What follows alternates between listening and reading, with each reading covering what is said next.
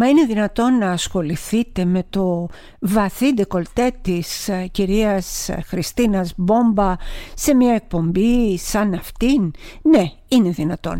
Τα σοβαρά θέματα βρίσκονται καμιά φορά κρυμμένα πίσω από lifestyle ειδισούλες οι οποίες όμως φανερώνουν πολλά για την κοινωνία στην οποία ζούμε σήμερα. Ναι, θα ασχοληθούμε λοιπόν με το στήθος της κυρίας Μπόμπα μεταξύ πολλών άλλων. Είμαι η Έλενα Ακρίτα.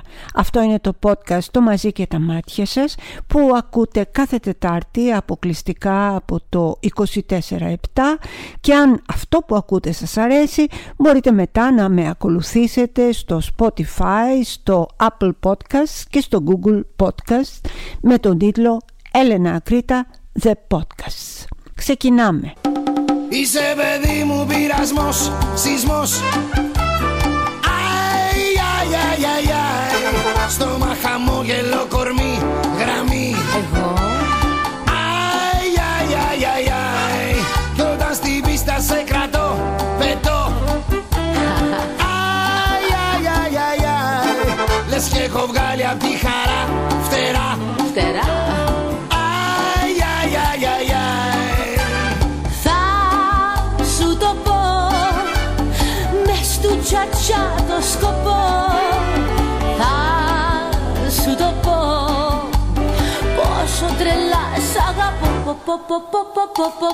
Την κυρία Χριστίνα Μπόμπα δεν την γνωρίζω, δεν έτυχε να απασχολήσει κάτι που να είναι στη δική μου σφαίρα ενδιαφερόντων μέχρι τώρα αλλά αυτό που μου έκανε, μου έκανε τεράστια εντύπωση, αλγινή εντύπωση πρέπει να πω είναι το πόσο άθλια, σεξιστικά και χιδαία σχολιάστηκε μία φωτογραφία της όπου έχει φοράει ένα μπλουζάκι με βαθύ ντεκολτέ. Και πόσο σχολιάστηκε σεξιστικά γιατί όταν αυτές που τις την πέσανε και λέω αυτές και λυπάμαι που το λέω αλλά οι γυναίκες είναι πολύ συχνά πιο ίενες από τους άνδρες ήταν επειδή λέει έγινε μητέρα και μία μητέρα πρέπει να πάρουμε τη μεζούρα και να μετρήσουμε πόσο ακριβώς είναι το ντεκολτέ της, πόσο ακριβώς είναι η φούστα της, τι πρέπει να κρύβει και τι πρέπει να εμφανίζει. Να κάνουμε και ένα νομοσχέδιο, να το ψηφίσουμε και στη Βουλή βρε αδερφέ, να μπουν πέντε κώδικες. Δεν μπορεί η κάθε γυναίκα λέει να κυκλοφορεί όπως γουστάρει. Τους έχουμε νέα. Η κάθε γυναίκα μπορεί να κυκλοφορεί όπως γουστάρει. Δεν θα δώσει λογαριασμό σε κανέναν. Εάν κάποιος άνθρωπος που την αγαπά και τον αγαπά και τον εκτιμά της πει μια γνώμη, μπορεί και να την ακούσει. Αλλά το τι θα πείτε όλοι εσείς όλοι εσείς με τις γλώσσες των φιδιών στο διαδίκτυο και το πώς θα βρίσετε αυτή την κοπέλα δεν πρέπει να ενδιαφέρει πια κανέναν. Αυτές είναι φωνές παλιακές, φωνές ξεχασμένες, φωνές που δεν αφορούν καμία ε, γυναίκα. Διαβάζω εδώ μερικά σχόλια για να καταλάβετε τι κανιβαλισμό έχει υποστεί αυτή η, η νέα μητέρα. Ξαναλέω ότι τα σχόλια είναι γυναικεία, λέω τα μικρά ονόματα μόνο. Η Ιωάννα της λέει «Καλέ βάλε τα βυζιά σου μέσα, μάνα έχεις γίνει πια, δεν είναι ωραία εικόνα αυτή». Με αγάπη το σχόλιο. Άκουρε εσύ τι πάει και λέει με αγάπη λέει το σχόλιο. Δηλαδή αν το σχόλιο δεν είχε αγάπη τι θα έκανε. Θα της έλεγε ξέρω που μπαίνεις και παίρνω ένα μπαλτά να σε σκοτώσω. Από κάτω η Αντιγόνη. Υποτίθεται ότι όταν κάποια γίνει μάνα σοβαρεύει και πάνω απ' όλα σέβεται το παιδί της. Τι να πω. Απαντάμε. Τι πάνε... Καταρχάς τα παιδιά είναι μωρά, δεν έχει σέβομαι και δεν σέβομαι. Δεύτερον, τι σημαίνει σέβομαι το παιδί, το παιδί μου; Ότι θα βάλω ε, κλειστό μέχρι το λαιμό, ότι θα βγάλω, βάλω τη φούστα μέχρι τις πατούσες. Τι σημαίνει σέβομαι; Σέβομαι το παιδί μου. Δεν ξέρω αν είναι μάνα αυτή και τι σόι σκατά κουβαλάει στο μυαλό της ε, και μεγαλώνει έτσι ένα ή δύο παιδιά. Ξέρω ότι σεβασμός στο παιδί μου σημαίνει αγάπη, φροντίδα, παρουσία στη ζωή του, στήριξη στα δύσκολα, αγκαλιά και στα δύσκολα και στα εύκολα και κυρίως αρχές και διδάγματα. Σαματίστε αυτή την καραμέλα το παιδί και το παιδί και τι θα πει το παιδί. Το παιδί θα πει ότι εσείς θα βάλετε μέσα στην καρδιά και στην ψυχούλα του καθώς θα το μεγαλώνετε. Αν μεγαλώσετε ένα παιδάκι που από μικρό θα λέει πω πω θα του λέτε εσείς κοίτα κοίτα αυτή, κοίτα αυτή έχει βγάλει τα μπούτια έξω, δεν τρέπεται, Κοίτα ρε παιδί μου, πρόσχεση να παντρευτείς καμιά κοπέλα μαζεμένη από σπίτι. Εάν τέτοια του μάθετε, τέτοια θα πει. Εάν όμως το μεγαλώσετε έτσι που να λέει έχεις δικαιώματα, όπως έχω και εγώ, όπως έχουμε και όλοι οι άνθρωποι. Ένα από αυτό το, το βασικό μου δικαίωμα είναι το πώς θα αισθάνομαι εγώ καλά με τον εαυτό μου. Εάν δεν αισθάνομαι εγώ καλά με τον εαυτό μου, τότε δεν θα αισθανθεί καλά και κανένας γύρω μου. Γιατί θα γεμίσω χολή, θα γεμίσω όξος και θα το φτύνω όπου βρει μπροστά μου. Η κυρία Μπόμπα λοιπόν μπορεί να φοράει ό,τι θέλει, μπορεί να κάνει ό,τι θέλει. Υπάρχει και άλλη μία εδώ, η οποία τη βρίσκω άκρος κακοποιητική επίσης. Λέει δεν καταλαβαίνω λέει τα παιδιά που αφήνουν τα μωρά τους και ταξιδεύουν και κάνουν τη ζωάρα τους. Και εγώ λέει πέρασα από 40 κύματα για να αποκτήσω την κόρη μου και δεν μπορώ να το ε, διανοηθώ. Όσο για το look θεωρώ ότι όσες τέλειες αναλογίες και αν έχει. Δεν μπορώ, δεν μπορώ, δεν μπορώ να το συνεχίσω. Αλήθεια. Δεν μπορώ, δεν μπορώ να μεταγγίσω όλη αυτή την, τη σκατήλα του λόγου που έχουν ορισμένες γυναίκες οι οποίοι τι, φθονούν το στήθος, φθονούν τα πόδια. Δεν καταλαβαίνω ειλικρινά τίποτα. Ε, και συνεχίζω πάνω σε αυτό το θέμα.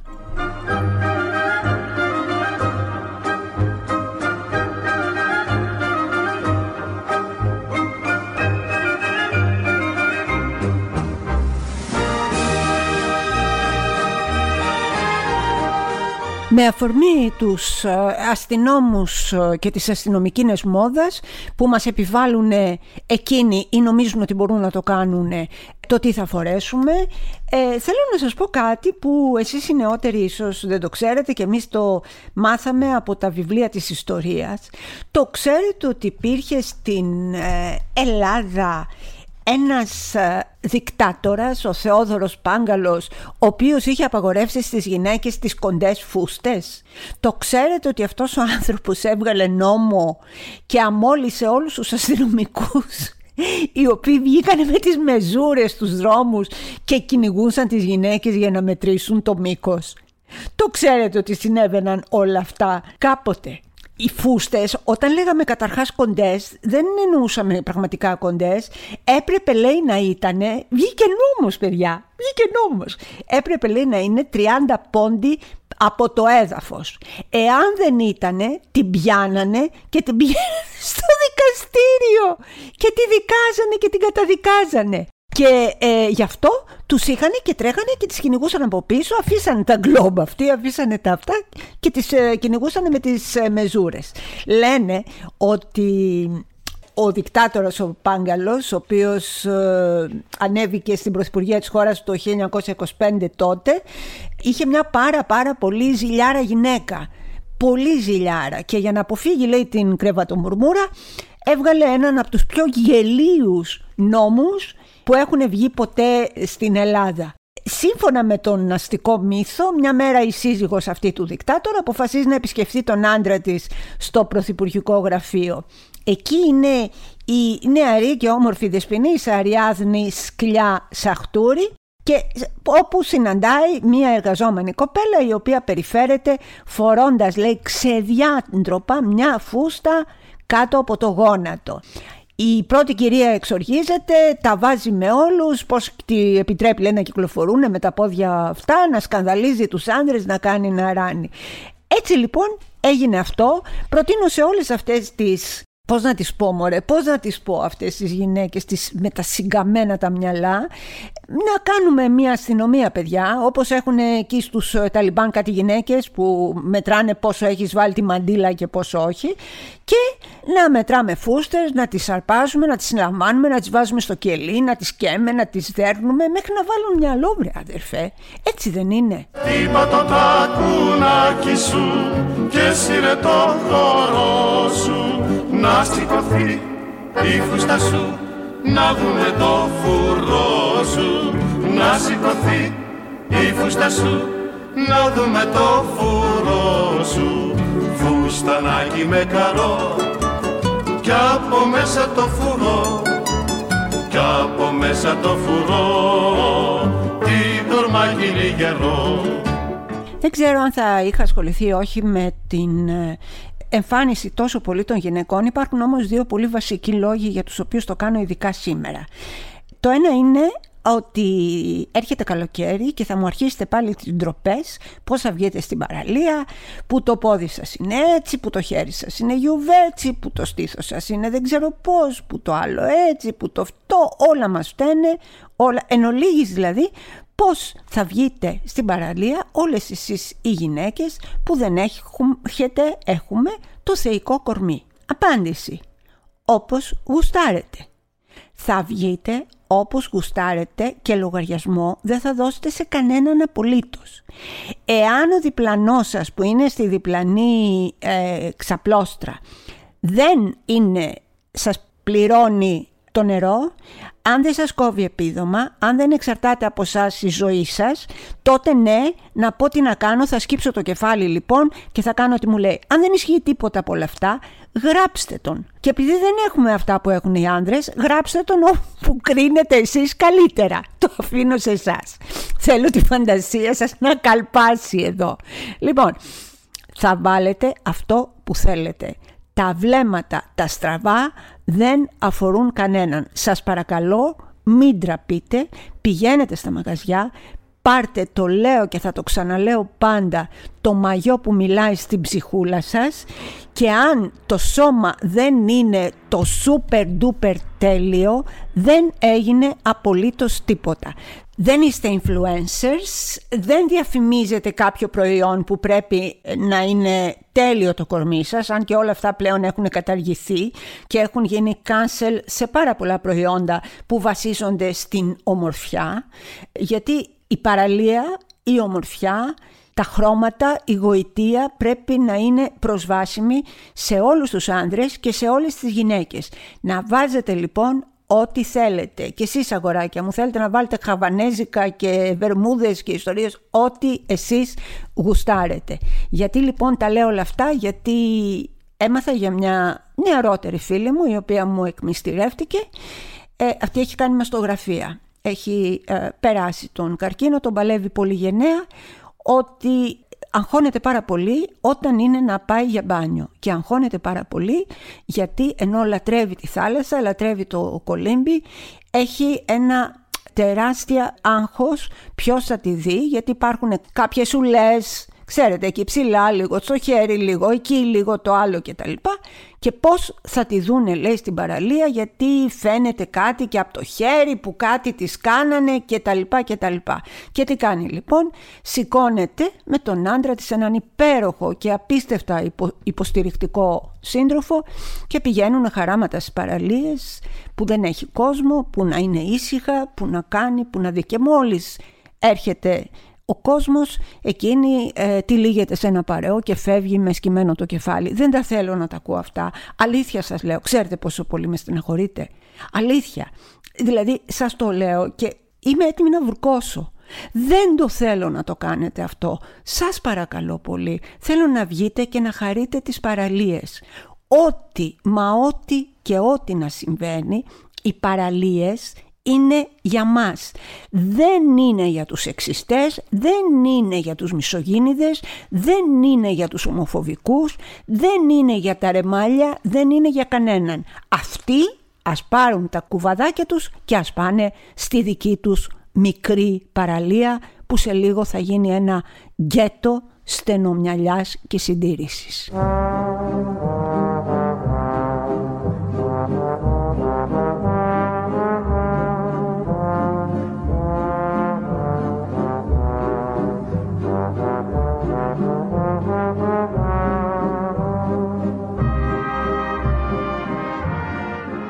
Δεν ξέρω αν υπάρχει πιο τοξικό ανάγνωσμα από αυτό που έγινε από όλους εμάς ή τους περισσότερους μετά τη δημοσιοποίηση των διαλόγων της ε, ε, Ρούλας Πισπινγκ και του Μανώλη Δασκαλάκη.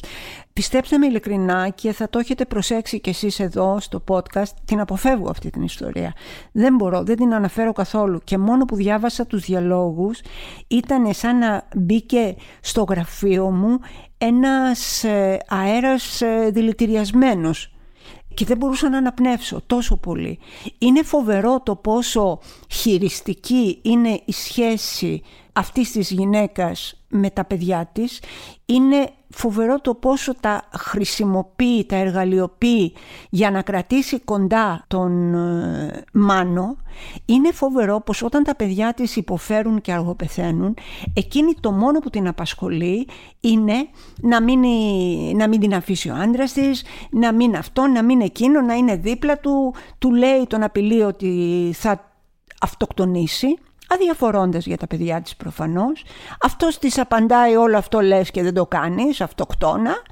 Αλλά πρέπει να πω ότι η μεγάλη, το μεγάλο μεγάλο θέμα το έχει η μάνα. Αυτός δηλαδή δείχνει και ένα ενδιαφέρον για αυτά τα παιδιά. Εκείνη μοιάζει και συγγνώμη που το λέω, σαν αναγνώστη το κρίνω, να τα χρησιμοποιεί στεγνά. Πολύ στεγνά. Δηλαδή είναι το παιδί και χαροπαλεύει και του λέει ότι πρέπει να είμαστε καλά και να είμαστε αγαπημένοι γιατί το παιδί θέλει να μας βλέπει καλά και καλά και αγαπημένους. Το παιδί στα χάλια που ήταν δεν νομίζω ότι το πρόβλημά του ήταν η σχέση του μπαμπά με τη μαμά ε, αλλά εκείνη αυτό κάνει και, εκεί, και αυτό χρησιμοποιεί για να καταλάβετε. Του λέει αυτή με τα μηνύματα εδώ, βλέπω ένα σημείο που του λέει μπορείς λέει να με ξεμπλοκάρεις από το facebook. Παιδιά το, το διανοείστε. Πεθαίνει το παιδί της. Πεθαίνει το παιδί της και λέει μπορείς να με, στον άντρα της να με ξεμπλοκάρεις από το facebook. Λέει αυτός γιατί; Λέει γιατί ήθελα να σε ταγκάρω στη Μαλένα τώρα και θεωρώ ότι δεν υπάρχει λέει λόγος για τέτοια καραγκιοσλίκια και μόλις βγει το παιδί σβήσε με. Δεν έχω θέμα. Απαντάει ο Μάνος. Μη δημοσιεύσεις τίποτα στο facebook και μη με ταγκάρεις πουθενά. Δεν θέλω να ανέβει τίποτα από μένα. Θα σε ξεμπλοκάρω τώρα. Η Ρούλα λέει για τη Μαλένα γιατί; Γιατί δηλαδή μην κάνει το tag ρε παιδί μου. Αυτό είναι το σημαντικό. Το σημαντικό είναι αν θα κάνει ή όχι tag τον άντρα της. Όχι να είναι δίπλα στο παιδί της εκείνες τις άγριες στιγμές τη μοναξιάς αυτού του παιδιού. Και λέει αυτός ότι δεν θέλω καμία δημοσίευση όσο είναι το παιδί μέσα κτλ. Πραγματικά δεν θέλω να κατηγορήσω κάποιον και δεν κατηγορώ ειλικρινά δηλαδή το τι έχει γίνει με τους θανάτους θα το βρει δικαιοσύνη και δεν μας επιτρέπεται να κάνουμε εικασίες γιατί είναι ένα πάρα πολύ σοβαρό θέμα. Ο Μάνος ομολογός τους διαλόγους αυτούς δείχνει ένα μεγάλο ή έστω σαφώς μεγαλύτερο ενδιαφέρον για τα παιδιά του. Εκείνη όχι. Είναι απίστευτο. Είναι απίστευτο. Ωρες ώρες δεν λέω ότι είμαστε ιδιαίτερα καλοί άνθρωποι, αλλά ρε παιδιά να πω κάτι. Να χτυπάμε ξύλο και να κάνουμε το σταυρό μας και να λέμε πάλι καλά υπάρχουν και άνθρωποι σαν αυτούς. Προσπαθούμε λοιπόν να γίνουμε καλύτεροι. Δεν θέλουμε και δεν μπορούμε να γίνουμε η ρούλα πισπυρίγκου. Όχι.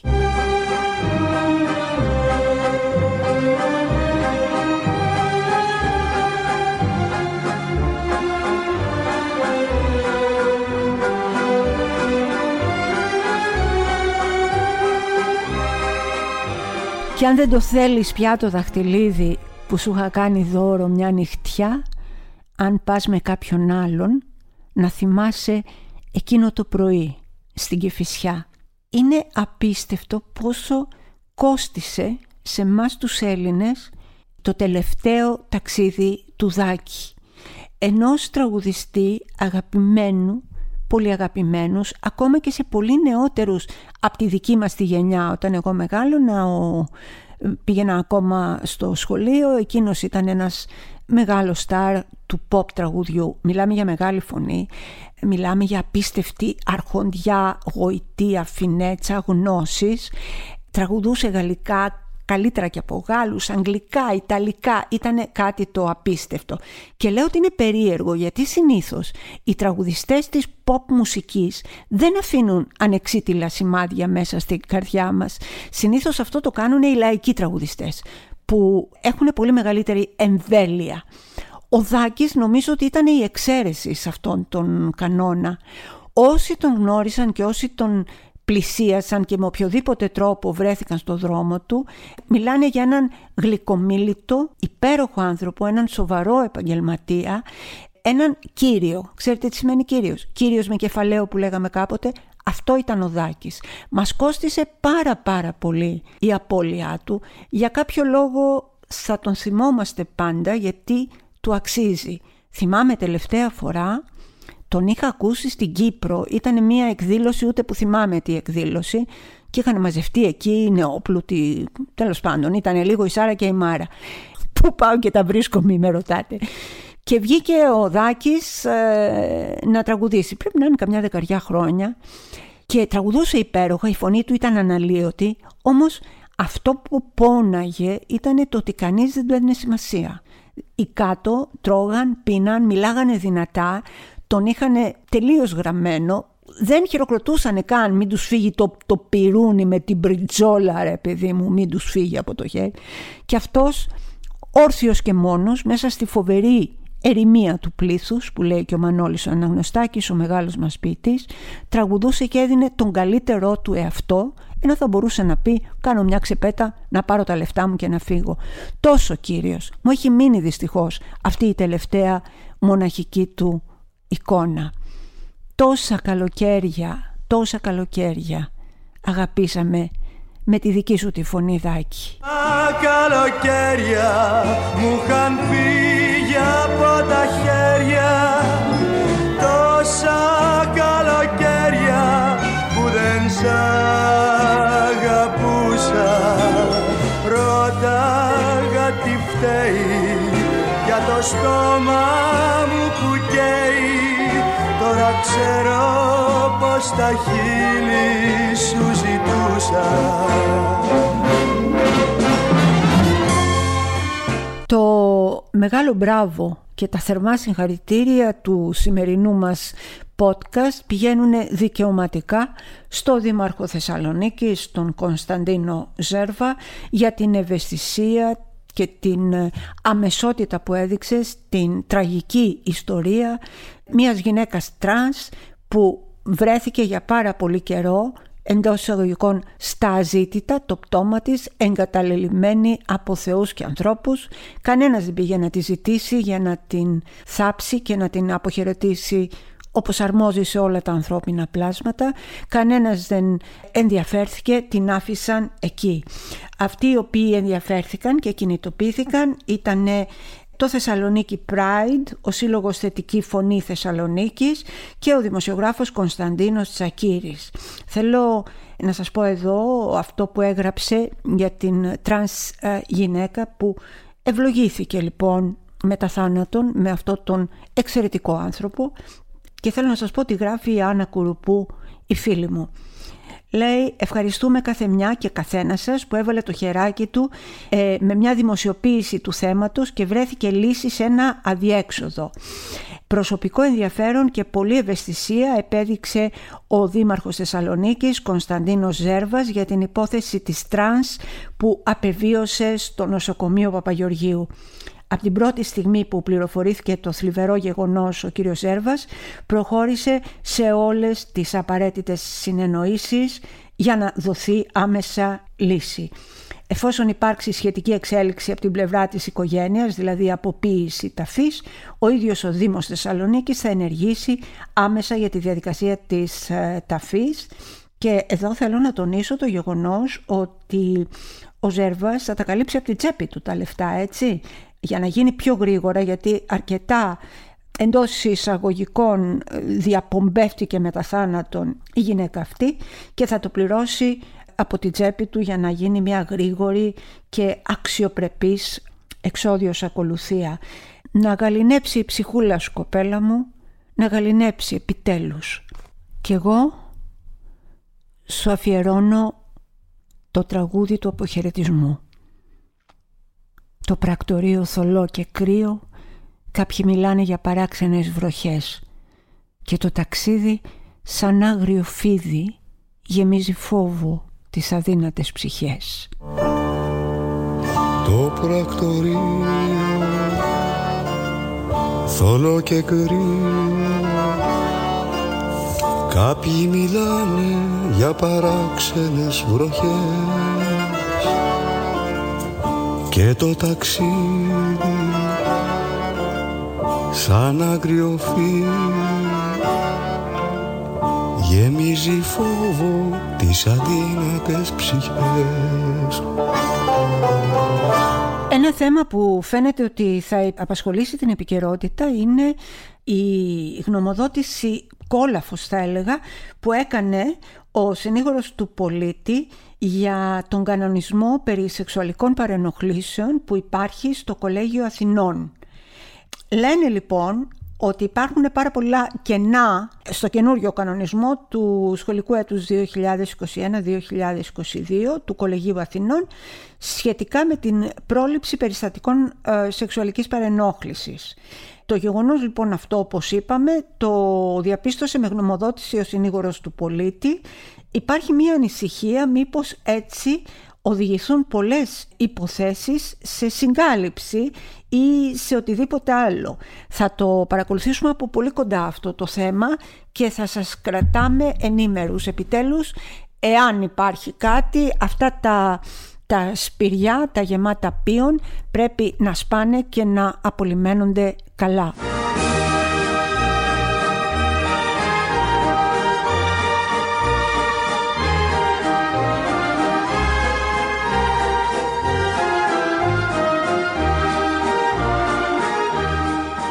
Αυτά είχα να πω για σήμερα. Ραντεβού την άλλη Τετάρτη εδώ με το podcast «Το μαζί και τα μάτια μας» αποκλειστικά από τον 24-7. Αν αυτό που ακούτε σας αρέσει, ακολουθήστε με λοιπόν. Έλενα Ακρίτα The Podcast στο Spotify, στο Apple Podcast και στο Google Podcast. Να είστε καλά. Αντέχετε στη ζέστη; Ε, εγώ όχι. Τώρα έκλεισα για λίγο τον κλιματισμό για να μπορέσω να κάνω το podcast και να μην κάνει βου βου βου βου το επεισόδιο και έχω σκάσει. Γεια σας. Να είστε πάντα καλά.